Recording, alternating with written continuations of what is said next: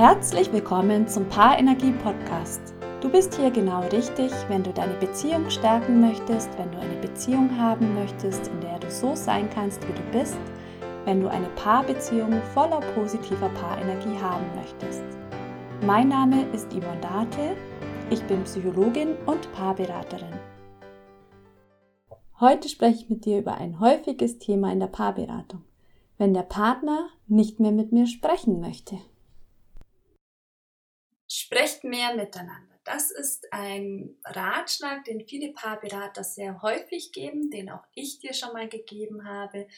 Denn nur wenn ihr euch austauscht, wenn ihr miteinander sprecht, könnt ihr euch besser kennenlernen und könnt auch eure Wünsche und Bedürfnisse dem Partner mitteilen. Und er kann sich dann darauf einstellen, wie es euch geht. Genauso natürlich umgekehrt. Schweigen in einer längeren Paarbeziehung ist häufig ein Symptom und keine Ursache für ein Paarproblem. Deswegen ist auch der Appell eines Partners, wenn er sagt, hey, jetzt red doch mal endlich wieder mit mir, ist genauso unsinnig, als würde man zu jemandem, der erkältet ist, sagen, jetzt hör doch mal auf zu niesen. Erst wenn die Erkältung auskuriert ist, hört auch das Niesen wieder aus. Das Niesen ist einfach nur ein Symptom, aber nicht die Krankheit. Und genauso ist es mit dem Schweigen. Für was könnte jetzt das Schweigen ein Symptom sein? Wenn in einer Paarbeziehung das Schweigen zum Problem wird, dann versuchen die Partner dafür Erklärungen zu finden. Und dann kommen so Erklärungsversuche wie, naja, er oder sie ist einfach so, ist also eine Persönlichkeitseigenschaft. Oder ja, vielleicht findet er mich ja gar nicht mehr so attraktiv. Also wird dann der eigene Selbstwert heruntergesetzt. Oder vielleicht meint dann ein oder andere, ja, vielleicht habe ich mich in ihn getäuscht. Anfangs dachte ich, okay, er ist besonders tiefgründig. Jetzt stelle ich fest, hm, er ist ja einfach nur still und hat nichts zu sagen. Vielleicht kommen dann auch irgendwelche Vermutungen ins Spiel, wie, naja, vielleicht hat er jemand anderen oder sie hat jemand anderen. Oder, naja, die Liebe ist halt nicht mehr so frisch wie am Anfang, also sie ist einfach schon abgenutzt. Ähm, es gibt noch jede Menge mehr an Erklärungsversuche, die Partner da bringen können. Und abhängig davon, welches Erklärungsmodell oder welche Erklärung herangezogen wird, um das Schweigen zu erklären oder ja, einen Grund dafür zu finden, wird sich auch das Paar dementsprechend verhalten. Also manche Erklärungen wirken entschuldigend und tragen eben dazu bei, dass die Beziehung aufrechterhalten wird und stabilisiert wird. Zum Beispiel so nach dem Motto, naja, er ist halt eben so, also da kann man nichts dran ändern, das akzeptiere ich aber. Oder es wird äh, ein Erklärungsmodell gewählt, teilweise auch unbewusst, und das führt dann dazu, dass man meint, okay, eine Trennung ist unausweichlich. So nach dem Motto, wir passen halt einfach nicht zusammen. Um das Schweigen in einer Paarbeziehung besser zu verstehen, möchte ich dir ganz gerne das Phasenmodell der Liebe vorstellen. In der ersten Phase der Verliebtheit geben sich die Partner gegenseitige Energie man fühlt, ah, ich bin stark und man fühlt sich, als wenn man Bäume ausreißen könnte. Und oft werden auch unbewusste oder vielleicht verschüttete Träume wieder wach und man kann sich mit dem Partner austauschen und hat dann das Gefühl, man könnte alles erreichen.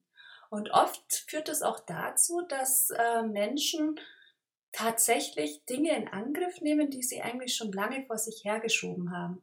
Auf einmal ziehen sie um, also sie ziehen in einen anderen Ort oder verändern sich beruflich, dass sie eine neue Arbeit annehmen. Äh, sie distanzieren sich vielleicht zu unguten Beziehungen und vielleicht verändert sich auch das eigene Suchtverhalten. Es werden Gemeinsamkeiten gesucht in der Verliebtheitsphase und man geht liebevoll miteinander um ähm, und man erkundigt sich, was sind denn die Wünsche und Interessen des anderen. Und aus dieser Verliebtheit heraus kann dann ein gemeinsames Leben entstehen. Und beide haben den Wunsch, gemeinsam sich eine neue Welt aufzubauen. Und so alltägliche Probleme werden in dieser Phase oft durch Gespräche ganz leicht gelöst. Das Vertrauen wächst und auch die Erwartungen und Wünsche wachsen, die mit dem Partner verbunden sind und die auch möglich sind, oder zumindest scheinen sie so, dass sie verwirklicht werden können. Nichts bleibt so, wie es ist. Wir verändern uns ständig. Im Laufe der Jahre merken beide Partner oder vielleicht ein Partner, dass sich etwas verändert hat. Es fällt immer schwerer, die eigenen Erwartungen in der Beziehung mit den Erwartungen des Partners in Einklang zu bringen.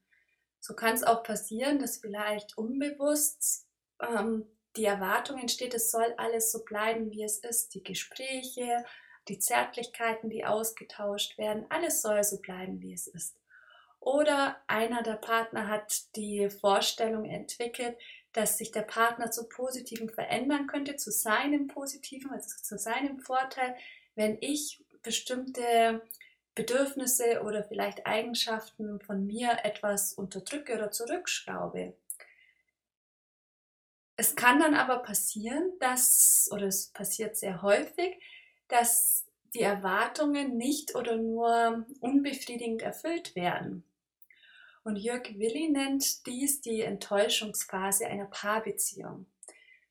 Typisch für diese Phase ist, dass sich einer oder beide Partner zurückziehen. Dann kommen häufig so Vorwürfe wie, warum ziehst du dich zurück? Warum sprichst du nicht mehr mit mir? Früher hattest du doch auch Zeit mit mir zu reden. Oder warum nörgelst du immer an mir herum? Solche Sätze werden dann immer häufiger, bis einer oder vielleicht auch beide verstummen. Die gegenseitigen Vorwürfe werden dann immer heftiger. Beide sind der Meinung, dass der Partner die in ihn gesetzten Erwartungen nicht erfüllen kann oder nicht erfüllen will. Aber früher ging es doch, warum jetzt nicht mehr? Und dann kommt vielleicht auch sogar die Frage auf, das kann doch keine Liebe sein. Viele Paare haben Mühe damit zu erkennen, dass die Phase der Verliebtheit nur eine Übergangsphase ist und nicht ewig anhält. Aber auch die Enttäuschungsphase ist nur eine Phase und kein Dauerzustand und auch kein Ausdruck davon, dass die Liebe verloren gegangen ist. Obwohl vielleicht der eine oder andere oder vielleicht auch beide Partner das so empfinden mögen. Vielmehr ist die Enttäuschungsphase eine weitere Entwicklungsstufe in der Beziehung. In der Verliebtheitsphase geht es um Nähe, Zugehörigkeit, Zärtlichkeiten, Gemeinsamkeiten, in dieser Phase geht es darum, ähm, ja, die Eigenständigkeit zugunsten des Paares ein bisschen aufzugeben. Und in der Enttäuschungsphase, in der zweiten Phase, da geht es um Fordern und Fördern. Und da geht es eben auch um Abgrenzung und wieder die Eigenständigkeit und Selbstständigkeit der eigenen Person zurückzugewinnen. Das bedeutet, in der Enttäuschungsphase sollte das Eigenleben jedes Einzelnen wieder gestärkt in die Beziehung hineingeholt werden. Die Verschiedenheiten rücken in den Vordergrund und die Aufgabe besteht darin, das klar anzusprechen und viele Paare scheuen sich davor, klarzumachen, dass sie wieder mehr Freiraum brauchen. Sie befürchten, dass dadurch vielleicht die Beziehung in die Brüche gehen könnte. Sie möchten den Partner nicht enttäuschen, indem sie ihm klar machen, dass sie bestimmte Erwartungen haben, die nicht erfüllt werden oder nicht erfüllt werden wollen und dass sie vielleicht auch bestimmte Dinge alleine machen möchten. Und das kann dann dazu führen, dass beide ähm, einen Weg wählen, um die nötigen Gespräche zu vermeiden. Der eine zieht sich zurück und der andere schürt vielleicht irgendwelche Vorwürfe nach dem Motto, warum sprichst du nicht mit mir? Und das kann auch dazu führen, dass beide immer vorsichtiger werden, um ja nicht irgendeinen Streit aufzubrechen. Und wenn dann doch mal ein Streit entsteht, dann wird sich häufig um irgendwelche Kleinigkeiten gestritten, um irgendwelche Nichtigkeiten und die werden dann sehr heftig und gehen vielleicht auch mal unter die Gürtellinie, ohne dass irgendein Problem dadurch gelöst wird. Die Streits, die hören dann nur auf, weil vielleicht beide zu erschöpft sind und äh, keine Energie mehr haben zum Streiten. Und solche Streits sind einfach häufig der Ersatz dafür, was eigentlich ansteht. Eine klare und zwar mit Worten ausgedrückte Positionierung der Partner. In dieser Phase kann es auch passieren, dass vielleicht einer der Partner fremd geht, um wieder das Gefühl der Verliebtheitsphase zurückzubekommen. Die Enttäuschungsphase fordert von beiden Partnern eigene Entwicklungsschritte und den Mut, eigene Grenzen anzuerkennen. Jeder sollte für sich die Frage beantworten, wo brauche ich Eigenständigkeit und Freiraum für Dinge, die mir wichtig sind. Und dabei ist es wichtig, dass ihr darauf achtet, wie ihr eure Wünsche, Bedürfnisse ähm, äußert.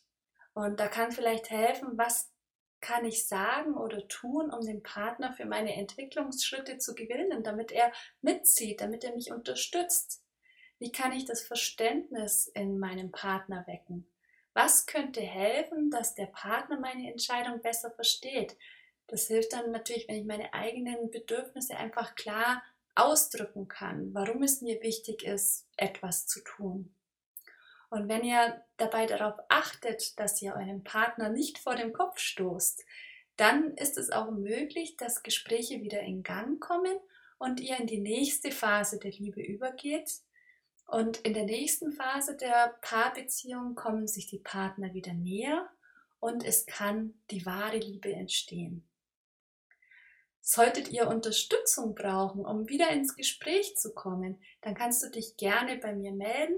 Die Paarberatung mit mir erfolgt entweder online über Videochat oder persönlich bei mir hier im Haus. Ich wünsche euch nun viel positive Paarenergie. Wenn du Anregungen oder Fragen hast, hinterlasse einen Kommentar oder schreibe mir eine E-Mail an info@paarenergie.de.